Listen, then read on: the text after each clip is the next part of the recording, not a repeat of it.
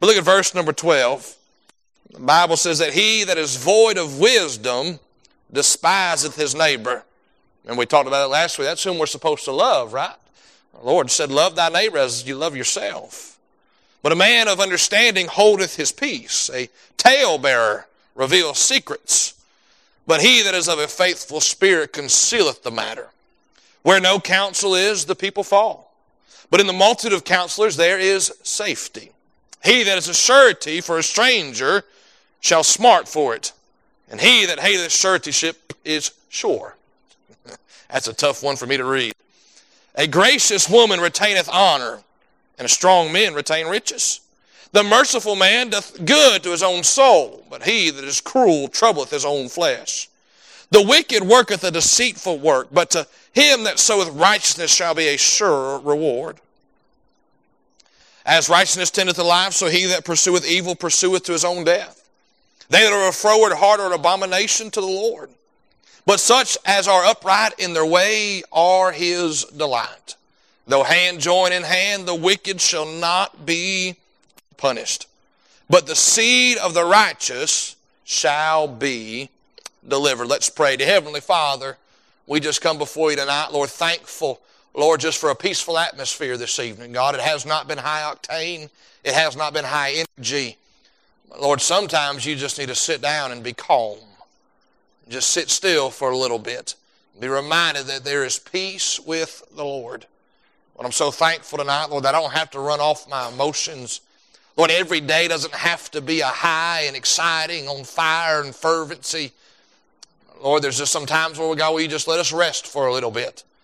Lord, I sure am thankful, Lord, for my physical rest. God, I'm also thankful, Lord, where you just calm our spirits.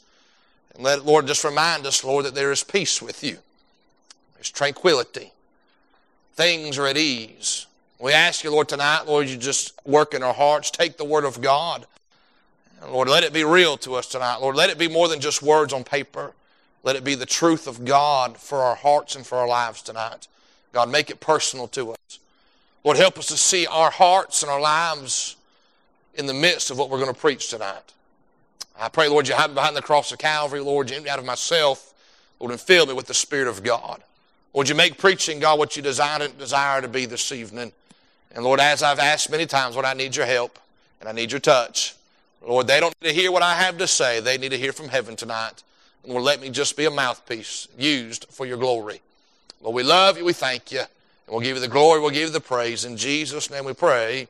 Amen and amen. When you preach Sunday morning and you preach Sunday night and you preach Wednesday night and you teach Sunday school and sometimes you preach in between there, sometimes things that I'm studying and, and things that I'm, I'm, going through, they all just become, get mashed together, right? It's like that one can of Play-Doh that picks up all the scraps, right? You got all the different colors in there and sometimes they match up and sometimes they, one leads into the other or, you know, I find myself repeating what I taught here and, and preached here and the one person or the one group and it happens that way sometimes, but we've been going through in our Sunday school class with the young people about God's plan and God's method and God's way of dating and preparing for a someday, right? Preparing for a spouse someday.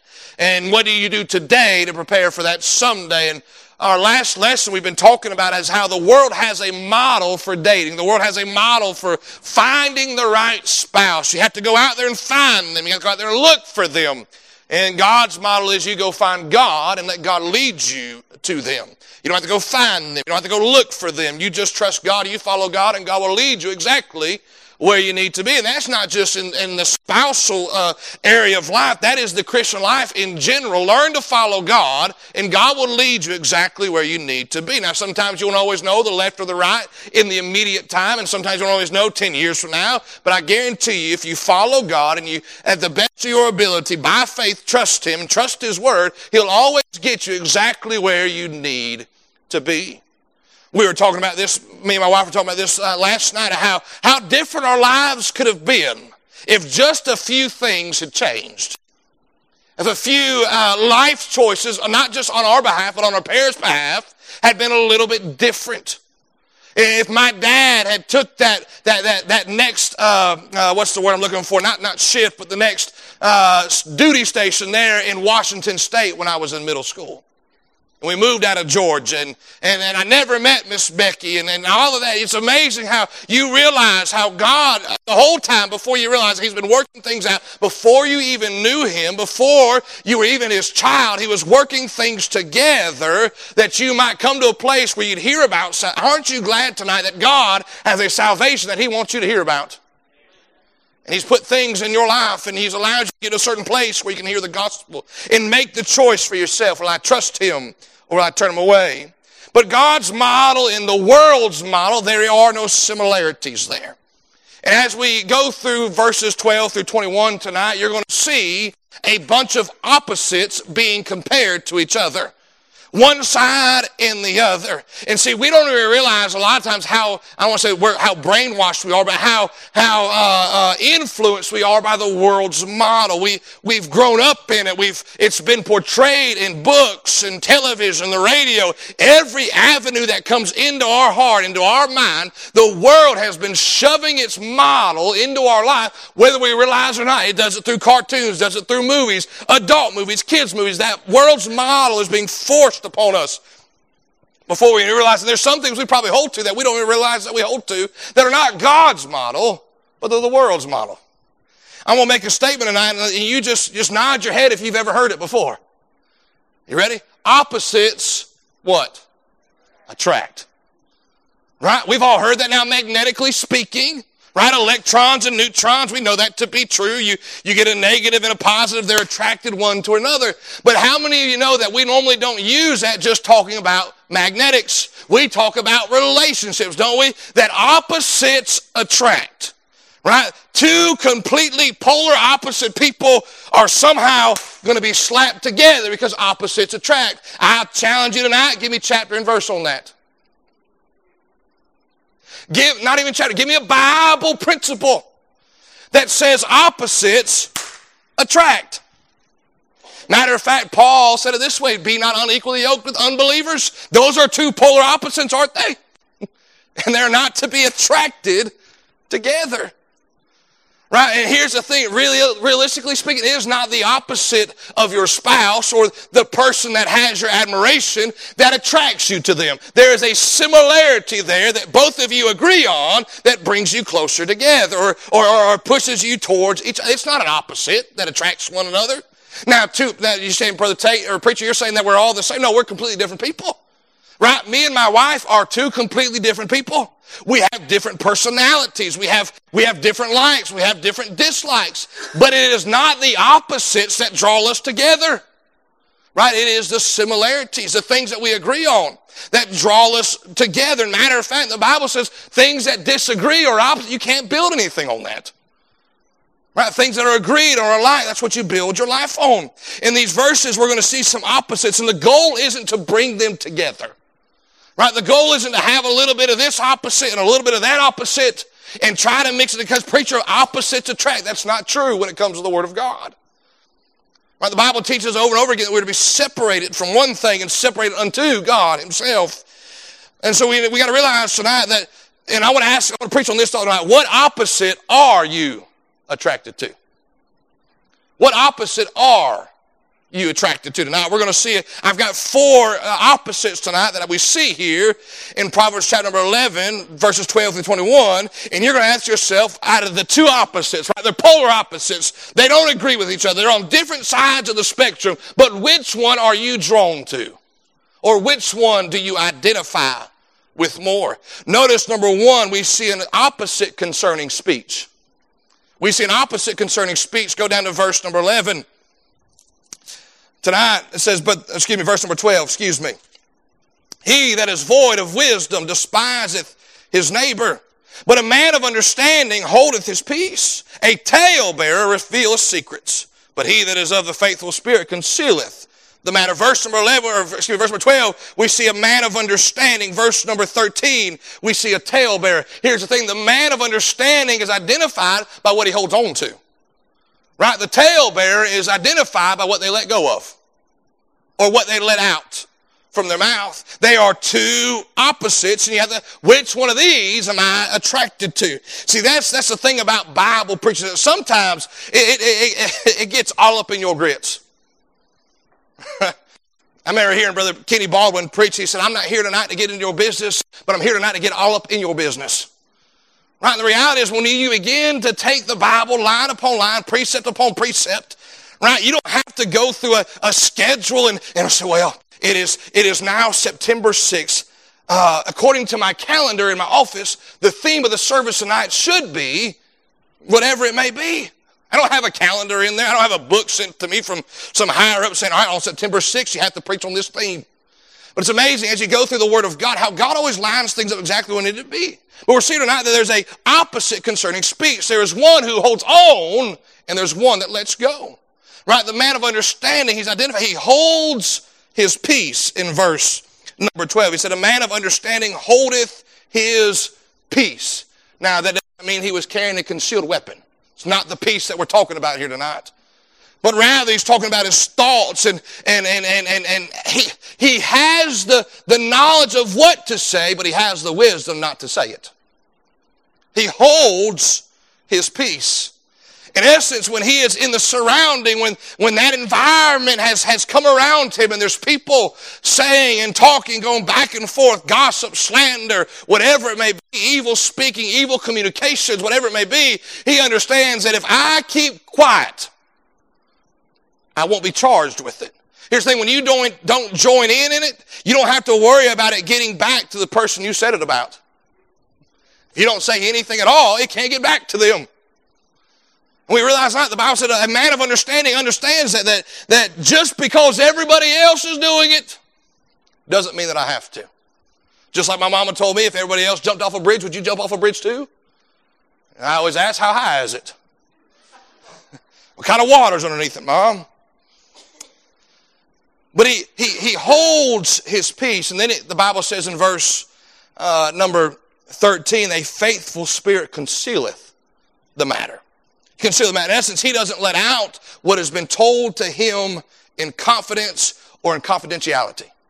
Right? In essence, someone has come to him and it's, it's normally a, a, negative thing. It's a problem. It's an issue. It's a, it's a struggle. It's a, it's a, it's a, it's a mishap. It's a mistake. And they, they come to you and they say, well, how can I fix this? What should I do? And, and, and all those kind of things. And the wise man, the person of understanding, right? The, the, the, the, the man of understanding will step back and say, right, that's between me and them. It's not to go out anywhere else. Right? It's not about anyway. In essence, if you were to walk by my office and you see me in there and I'm counseling with somebody and I'm talking to them and we get done and, and they leave out of my office, the worst thing you can do is say, Preacher, what was that all about? I'm going to give you a whole big fat none of your business. Because really, it's not.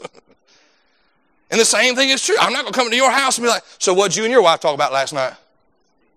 right? Because really, it's none of my business. But we see tonight that a, a, man of understanding, he concealeth the matter. Now, understand if there's a crime being committed, right? If there's, there, there's something that is punishable by the law, it needs to be told. It needs to be told to the proper authority. I'm not saying that you hide those kind of things tonight, but the, the wise man understands that, that it, it is not a, it's not a, it's not a good characteristic. It's not a good quality to have to be somebody who takes something that told you in confidence and spread it all around. Matter of fact, when I counsel anybody when it comes to marriage counseling prior to them getting married, I always tell them if there's issues between you and your spouse, it needs to be worked out between you and your spouse. If you can't work it out, then you need to find somebody who you have confidence in that you know you can bring this issue to them and it doesn't go out. I said the worst thing you can do is drag your mother-in-law, your father-in-law, your cousin, Facebook into it. The best thing you can do is learn to work those things out amongst yourself. We see the man of understanding here. He holds his peace. He knows when to bite his tongue. Oh, preacher, my tongue doesn't need to be bit. Well, you don't have the same tongue that every other human being has. go, go ask James what he thought about the tongue. And he didn't say, oh, it's a wonderful member of the body.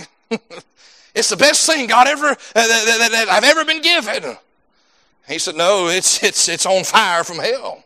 It needs to be dealt with. But he holds his peace. He conceals a matter. So the man of understanding, his opposite is this. He, he is identified by what he holds in. Right?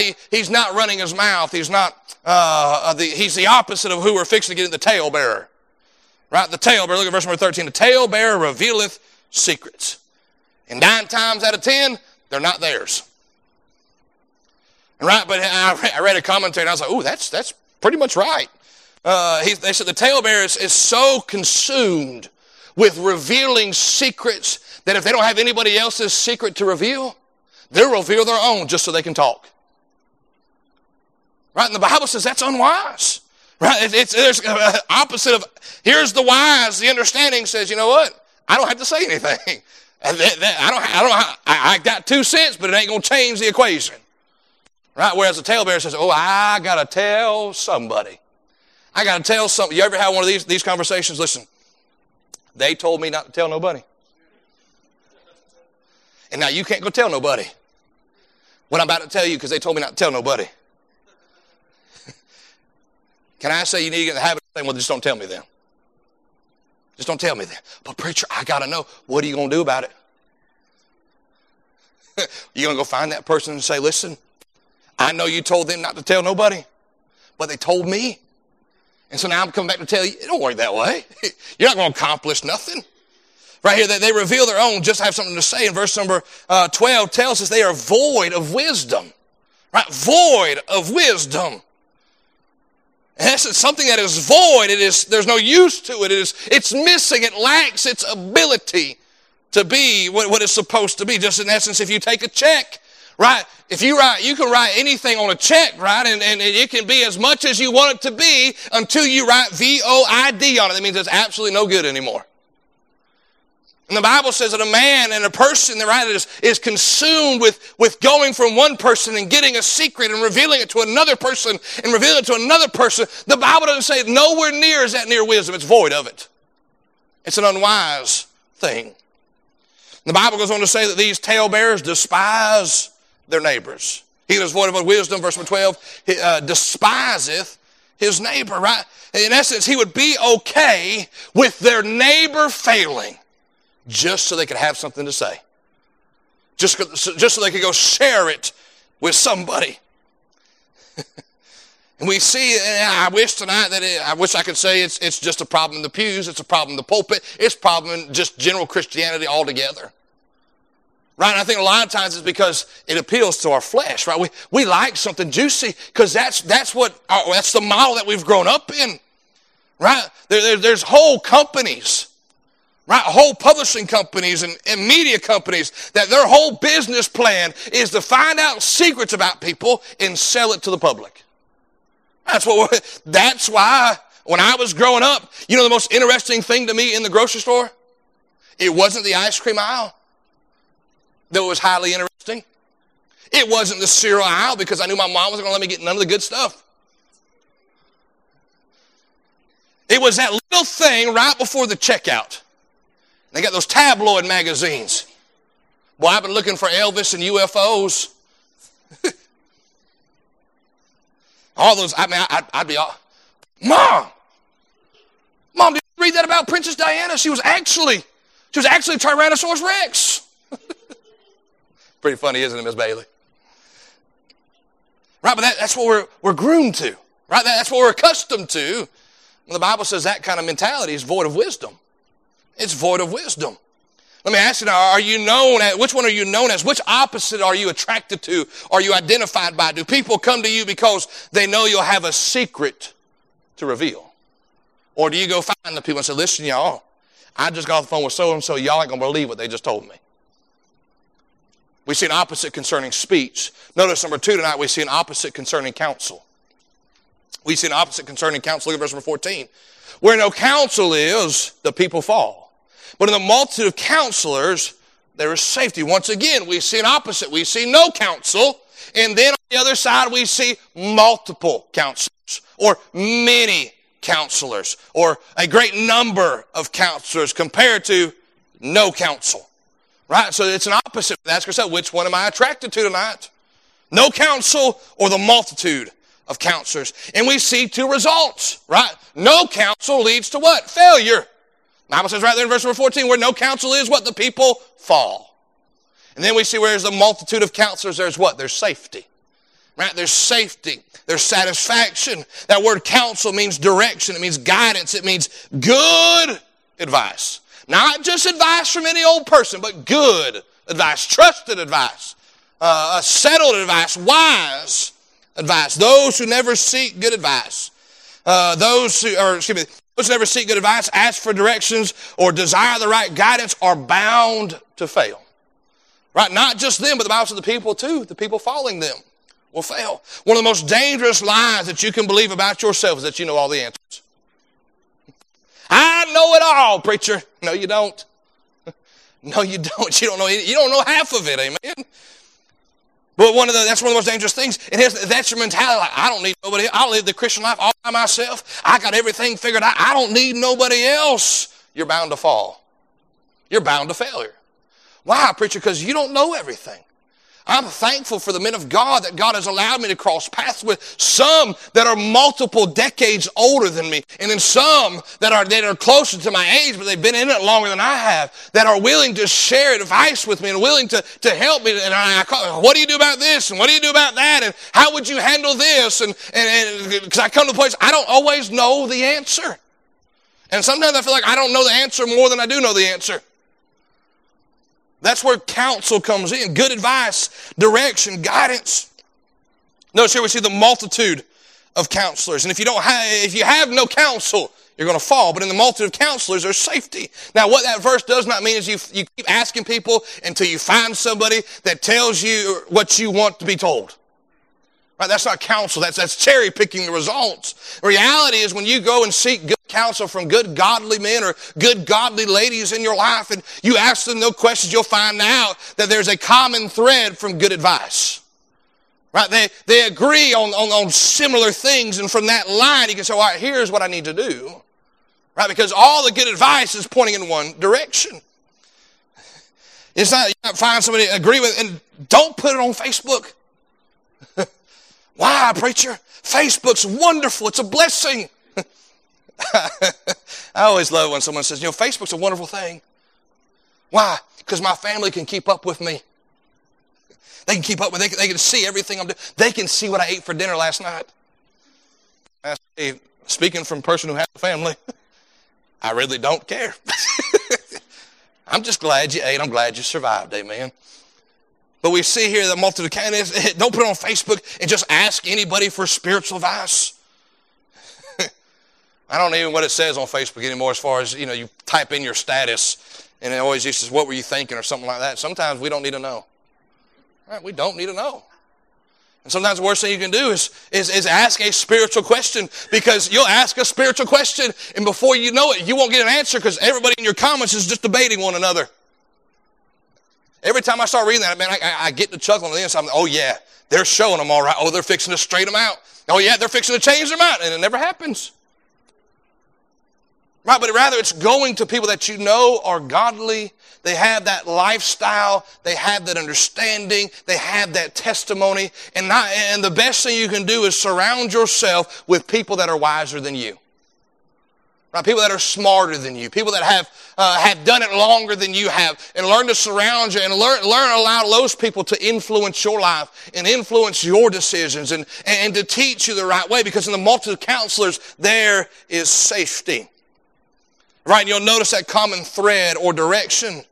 A wise man isn't one who thinks they know the answer, but it's one who knows how to find the answer. My soccer coach, he was from Jamaica and uh, he moved to America in his early 20s, and uh, he had he had a way with words, and he had sayings and all this different kind of stuff, and and you know he had an accent that just made everything better. Right? We we nicknamed a kid on the team Banana just so he would say banana, and he refused to do it until the last game of his senior year. But he had a saying, and it was across his his his whiteboard in his classroom. He taught automotive class, and it said, "He that thinks he knows that knows not that he knows doesn't know anything. it was, uh, was something along those lines, and I remember sitting and reading. What in the world? And then he finally explained to it. He said that he that knows, but knows not that he knows, is a fool. You know, stay away from. But he that knows not that he knows, but is willing to find out what he needs to know, is a wise man. I remember just, uh, y'all Jamaicans. right, but there's the need for counsel, the opposite side. Preacher, I got it. I'm good. I'm good. Really, I'm just asking you, preacher, for your, your input because that's what you told me I'm supposed to do, but I'm not really going to heed it. Right? Or, you know what? I don't know everything. Let me find somebody that does. Let me ask them questions. Let me get in the multitude of counselors, there is safety. Right? A wise man isn't one, isn't one who thinks they know the answer, but one who knows how to find the answer. Let me ask you, if I were to ask you this question, who in here knows what slope intercept form is? The equation for slope intercept form. Right? We're all looking at it like, nah, preacher, I don't know what you're talking about. It's algebra. Y equals mx plus b. Slope intercept form. I think that's what it was at least. But we're all here like, man, preacher, we, uh, we don't know. Now, if I were to go down the math hall of your local high school and say, hey, what is slope intercept form? There would be teacher after teacher after teacher say, I know exactly what that is. And the same thing is true in your life, right? Don't ask a question to someone who doesn't know the answer in the sense, or, or surround yourself eh, with people that have no idea what they're talking. Find people that you know, hey, they, they have an understanding here. They, they, they've studied it, they've lived it. I need to ask them questions.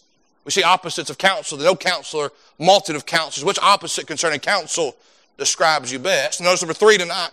We see an opposite concerning pledges. We see an opposite concerning pledges. Look at verse number 15. I'm going to try to read it five times fast. He that is a surety for a stranger shall smart for it. And he that hateth surety is sure. sure suretyship is sure. Right? I, I, can't do it five times fast. I feel like I'm reading a Dr. Seuss book. Right? You, I, I read that verse. I, Lord, what in the world are you talking about? I know Solomon's wise, but this don't make no sense, Lord. Right? He that is a surety for a stranger shall smart for it. And he that hateth suretyship is sure. Right? That word surety means to pledge, or to, in essence, it's to co-sign for or to help somebody solve somebody else's problem. That word smart for it means you'll be hurt. Right? It means done wrong. So we see two examples here, two opposites, right? Here is one person who is, who is, what's the Bible call it? They are, uh, uh, verse number 15, he that is a surety, right? He, he's, he's a surety for everybody. Not just people that he knows, but even for strangers. Right? He's, he's attempting or they're attempting to solve everybody else's problems. Right? The Bible says when you become that person, Right? It says, for a stranger so smart for it. It never ends well. Right? But then you have the opposite side of here. And they hate a suretyship. In essence, I ain't co-signing for nobody. Can I give you some advice my dad gave me when I was growing up? He told me very plain. He said, Tate, don't you ever co-sign for anybody. Not me, not, not your brother, not your sister, nobody. Don't co-sign for nobody. Then he went and co-signed for somebody. It didn't, it didn't work out for him. We see the first example, right? The person always fixes everybody else's problem. And it's one thing to be a blessing. I'm not saying sit over here cold hearted. I'm not helping nobody. I'm not encouraging nobody. Bible says when it's in the power of thy hand to help, help somebody, right? But you got to realize you can't fix everybody's problems. You, you can't be everybody's surety in that sense. You can't solve everything for everybody. And when you begin to try to do that, it will become a, a burden to you. It'll become something that hurts and something that is discouraging to you. And sometimes the hardest thing you'll ever have to do is tell somebody, no, that is your problem to solve. I can't fix it for you. Because when you begin to try to fix everybody else's problems, you'll learn really quick you can't fix everybody. You can't help everybody. I was getting my hair cut today and I was talking to people inside the barber shop. And I said, listen, and, and there was there was a man that was in the chair next to me, very particular. Very particular with the, the man that was cutting his hair to the point where the barber was getting aggravated with him. He, where he turned around, he looked at the man, he said, listen, you're asking for way too much. and I, I, had to agree with the barber there.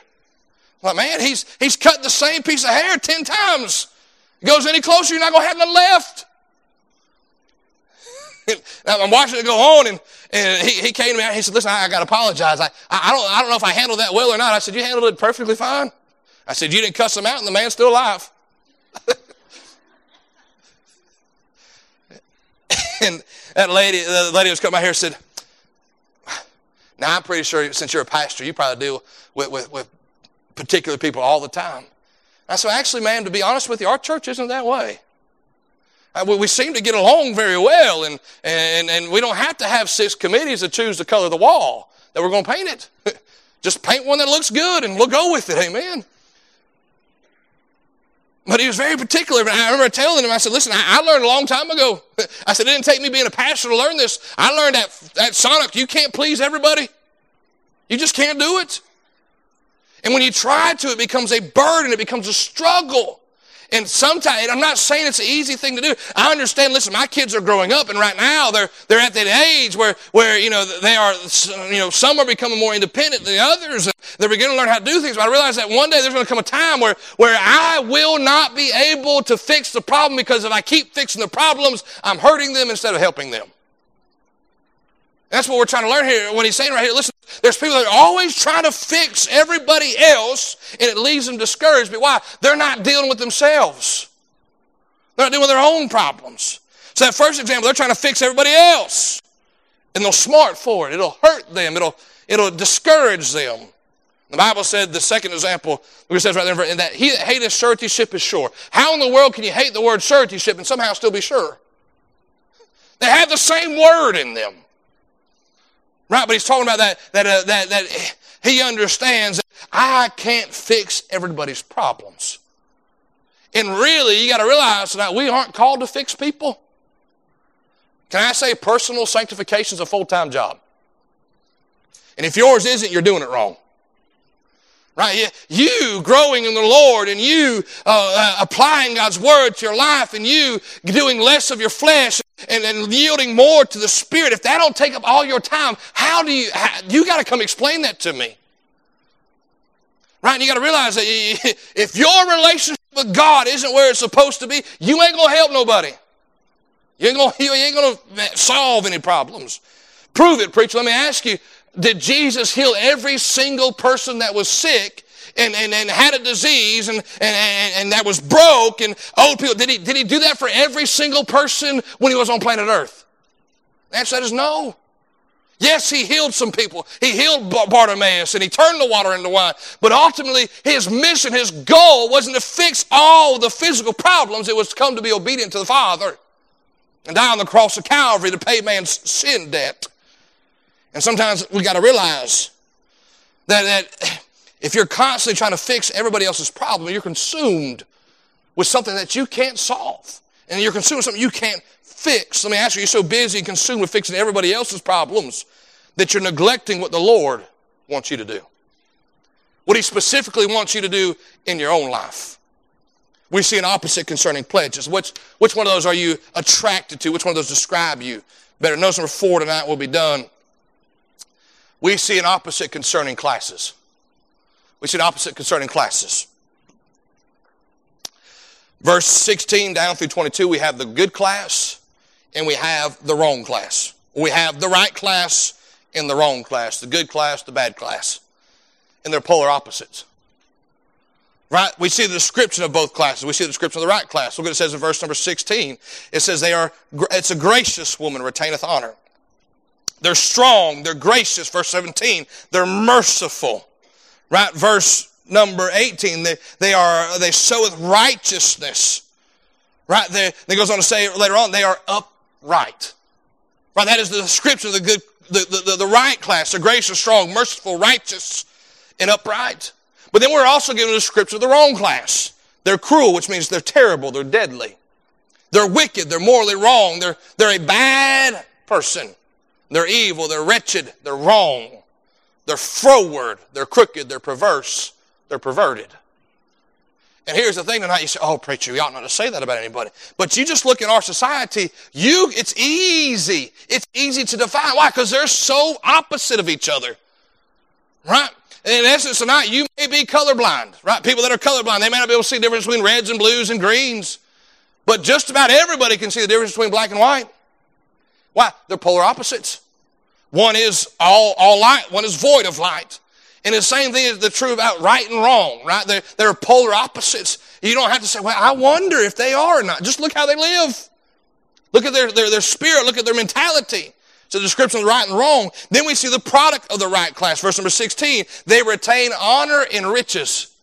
They retain honor and riches. You mean, preacher, I, I, I can become successful and I, I can be a person of wealth and I ain't got to cheat on my taxes. I don't have to be, be deceitful to my boss. I, I don't have to lie about it. No, you, you, you can become successful and not lose your testimony.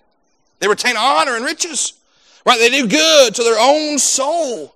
In essence, they don't put themselves or they don't allow themselves or they don't do things that cause them regret and, and, and discouragement. Boy, how many of the, the person you get mad at the most more than anybody else is not someone out there, but it's the person you look at in the mirror. Because you look at yourself like, how in the world can I do that again? Right? How in the world can I say that again? How in the world can I do that again? Right? And essence, they do things that are good to their own soul. They receive a sure reward, verse number 18. And shall be, a, but to them that soweth righteousness shall be a sure. In essence, tonight, you do what God tells you to do, what God has outlined in the Word of God, there is a reward for it. It's a sure reward, right? It's not going to be, he's going to be like, oh, I see that you obeyed me and you loved me and you, by faith, you followed me, and I'm not, I'm not rewarding you for that. Right? He's a, he, he's a reward of those that diligently seek him. Receive us a reward. They tend to life. Look at verse 19. And his righteousness tendeth to life. In essence, tonight, they, they, they, tend to lie. They, they're, they're the product of, a, of the right class, right? Of, of the person living for God. The product is that, is that what the life they have now is into others and it is encouraging them to grow. Right? Because if something is alive, it's growing, it's breathing, it's, it's moving in that sense. We see the product of the right class. Then we see the product of the wrong class. Verse 17, they trouble their own flesh.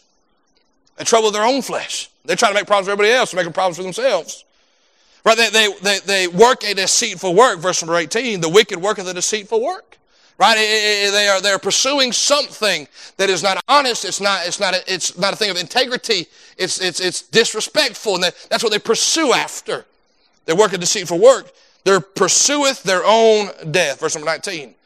He, so he that pursueth evil pursueth his own death. We've talked about this already in the book of Proverbs. They are setting the trap for somebody else, but really they're setting the trap for themselves. And we see that's the product of the wrong class. Then we see the judgment of the right class. The judgment of the right class. Verse number 20, we see that one, verse number 28, for, but such as an upright heart in their way are his delight. God takes delight in the right class. Right? God takes delight in those that obey him and listen to him and follow him. Not only to delight them, but verse number 22 tells us, or verse, yeah, verse number 21, he will deliver them, but the seed of the righteous shall be what? Delivered. He'll deliver them. That's the judgment on them. He delights and they're delivered.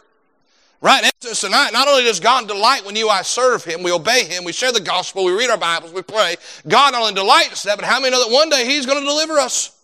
This world's not my home. Right? I've got a promise of heaven. He's going to deliver us one day if you're saved by the grace of God.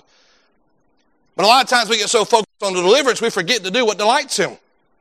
And it's supposed to be both of us at the same time. The judgment of the right class. Then we see the judgment of the wrong class. Verse number 20. It says that they are of a froward heart or an abomination to the Lord. They're right? The opposite says, God says, I delight in this group. And God says, I, that group's an abomination over there. That group is, is beyond and, and just, it's more despicable than what you can think of. It's an abomination. Then also that they'll also be punished. Look at verse number 21 though they hand join in hand, the wicked shall not be unpunished. The right class, opposite, he delights in them and he delivers them. The wrong class, they're an abomination and they'll be punished. Now, tonight, if you got saved by the grace of God, you realize I, at one point in my life I was in that class. Because of the grace of God, now I'm in this class. And by the grace of God, I don't want to ever act like that class again. I want to do what pleases God and what, what, what He desires out of my life. There's also an encouragement right here in verse number 21. It says, though hand join in hand. Well, how many just sense it in our country? Right? That it seems like, man, evil's getting stronger and stronger. Getting more apparent and more apparent. Right? I, I look back at the, the, the, the world that I grew up in when I was in school and coming up. And it's like, man, I, I can't imagine what some of y'all face at school.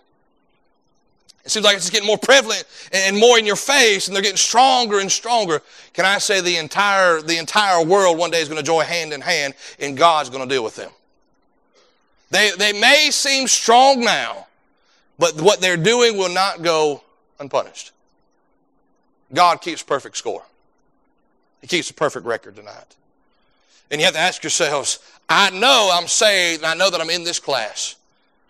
Lord, help me not to act like I'm back in that class. Not, not, Lord, help me not to act like I know I ought not to act. Let me ask you, which one of the opposite classes are you attracted to tonight? Are you identified by? Boy, there were some classes when I was in high school. I did not want to be in them. My 11th grade English class did not want to be in there. But really, trying to think of my, my least favorite class in all of high school was a class that I took in first period. And it was called ethnic music. I needed a fine art to graduate. I can't draw. I can't paint. I, I can't sing. I can't act. But I thought, my goodness, really? I've got straight A's in chemistry too. I've got A's in calculus. I got A's in my English. I hate it, but I passed it. I, and the, the guidance was like, well, Mr. Wagner, if you don't get a fine art, you're not going to graduate. I said, really? I, I can do complex algebra, and you're not going to give me a degree? because I don't have a fine art? And I told her, I said, I, I don't want to act. I don't want to sing. I can't play an instrument. I, I, nothing about fine arts is found in me. She said, Mr. Wagner, we have a class for you. I said, what is it? She says, ethnic music. I said, what in the world is that? she said, I'm really not sure, but it counts as a fine art. So I showed up the first day of my ethnic music class with the chorus teacher. I said, they done tricked me. Because I was in the chorus room. There's a little stage that you stand up on, musical instruments. And he come busting out of his all, all excited and happy. I thought, oh man, here we go. He's fixing to make us sing. We, for six weeks or however long it was, a semester, we listened to music every day. And we had to memorize who wrote it, what year it was wrote, and uh, what genre it was. And uh, easiest class I ever took in my whole high school career. But I guarantee you, when I, when I got out of class, when I passed the class, I didn't say, do you have another one of those? I was done with it. I don't want to go back to that class. I, I, I done what I, I needed to. Can I say tonight, when it comes to living for God, we know what class God brought us out of. We know what class we're, we are in tonight. We have to ask ourselves, am I acting like I'm in that class? I'm acting like I'm in that class tonight. One pleases God, he delights in. One he does not delight in. They're polar opposites. Now, what opposites are you attracted to this evening? Let's pray to Heavenly Father, Lord, we thank you